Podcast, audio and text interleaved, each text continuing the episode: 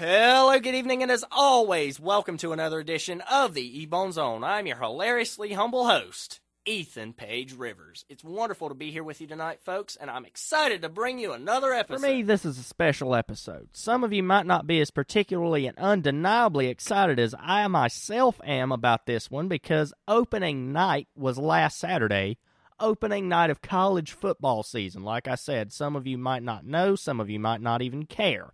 But I'm just glad you're here. What some of you are probably thinking Ethan, why are you talking about football this week?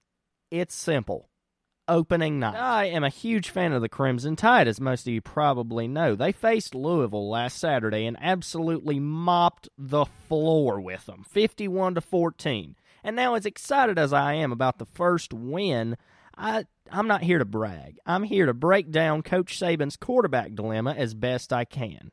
Now, first things first, who are they?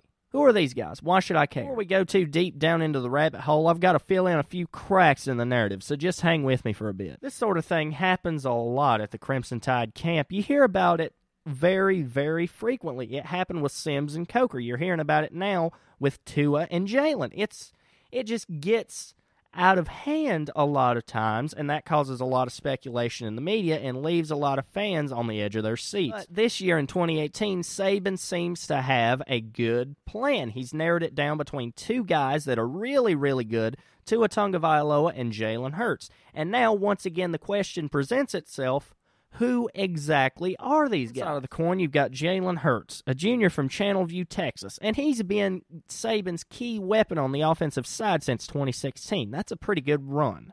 But his key receiver on almost any play since then has been Calvin Ridley. But we'll get to him a bit He's later. thrown for a total of 394 completions, adding up to a total of 40 touchdowns, 4,861 yards, and 10 interceptions. Nine of those in his freshman effort at Bear Bryant Stadium. That's pretty good that is that's pretty solid.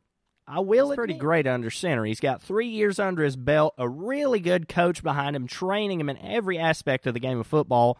And I mean, who wouldn't want to watch this guy? He's really, really good. He's got a good dynamic going. He had a good dynamic going with Calvin Ridley, but I said we'll get to him a bit later, so that's not my main concern right that now. As it may, I do believe that this year the competition at quarterback for Alabama will be a lot tighter because of one man whose last second attempt at a pass in last year's championship game put him on every fan's radar, including Tagovailoa a sophomore from Eagle Beach, Hawaii. You might remember him from the rubber match episode. I talked a lot about him in that episode, and that was that was the night that I talked about the championship game.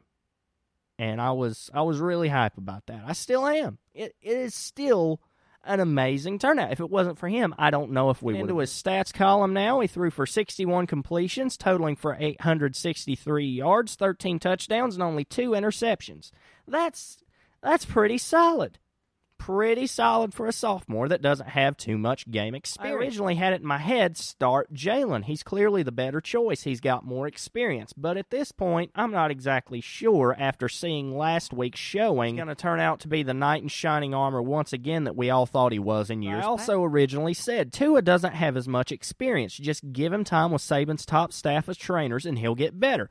But I was wrong. Last Saturday, the dude put in that work he was he was great. Tua showed he's clearly better than a lot of people thought he was and changed people's opinion of him, especially mine. I thought that once he got a few more years under his belt of training, he would be a good alternative to Jalen once Jalen leaves for the NFL, if at all possible. Me, the question still remains Will Jalen, now that he knows that Tua's put everybody on notice and shows everyone in the audience and the fan base that he's clearly better than everyone thought he was, will he transfer to another school and give Saban no choice? For his starter under center, much to the same fate of Jake Coker's backup, Blake Barnett, in 2015. In in regards to that, I do believe it's possible. I'm not an expert on this, but I do believe it's possible. It happened once, it could happen again. Learn from history or you're doomed to repeat it. I do believe that saying plays much of a factor in this situation that presents itself before the Crimson Tide coaching staff. Respect to Jalen, I believe he's a great quarterback, but after last weekend, I'm convinced it's Tua's time to shine. And now to the issue of Calvin Ridley. Plain and simple, he's in the NFL now. Good for him. But the question remains what will Saban do to replace him? Well, obviously, you can't replace him, but the task now, I believe, is finding someone just as good at wideout. If my calculations are correct, I believe Saban has found his golden boy once again in Jerry Jeudy. All I'm going to say about him is it wouldn't surprise me if he was a Heisman candidate this season. And that's what leads me to believe the Tua Jeudy combination is the new Jalen Ridley, the new force to be reckoned with gridiron tandem that could lead the Tide to a championship. As far as anything else this season, only time will tell. I guess I'll have to just watch. This week, I want to continue a new tradition. I try to offer a good Christian podcast, so I thought I would begin sharing a new Bible verse each week. This week, I would like to share a verse from the book Romans of chapter 12, verse 12 reads, Rejoicing in hope, patient in tribulation, continuing instant in prayer. Let's look at the first three words rejoicing in hope. This implies that the Christian life is supposed to be a joyful one because it is hopeful. One commentary highlights that joy is not only an emotion, but also a Christian duty, and that is the way God desires for us to live our life as joyous people, as joyous Christians. And if we are not joyful, we are not fulfilling our Christian duty. Second part of this verse, it's meant to say that life is meant to be patient if that joy is in your heart that God wants us to experience. The last part of this verse is meant to symbolize that our lives will be hopeful, joyful, and patient if our prayer life is kept up in good standing. This week I'm going to try something different. I thought since it's football season, and I know I'm really excited for that, that I would take the five most anticipated games of the next week and give my opinions on who I think will win. First up, we've got Georgia and South Carolina. I think I'm going to have to go with Georgia on this one, if I'm being honest. Quarterback Jake Fromm will be a huge factor in this game, I do believe, as well as their coach. Kirby Smart, I know he's really good. He was the offensive coordinator at Alabama for a few years before taking the head coaching job at Georgia because they needed someone new.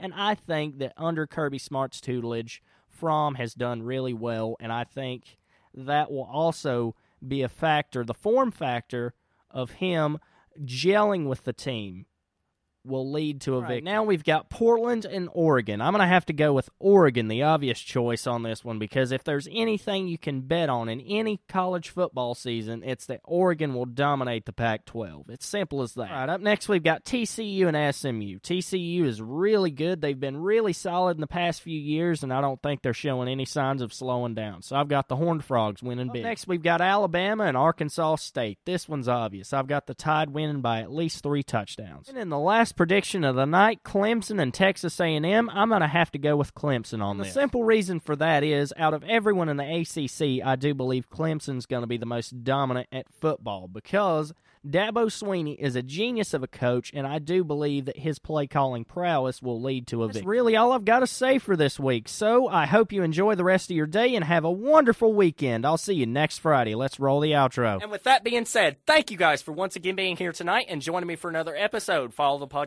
on Instagram at eBoneZone Official as well as on Twitter at Official EBZ. That's capital O and Official, capital EBZ in case you were wondering. And until next time, God bless us and save us. I appreciate each and every one of you and I'll see you soon.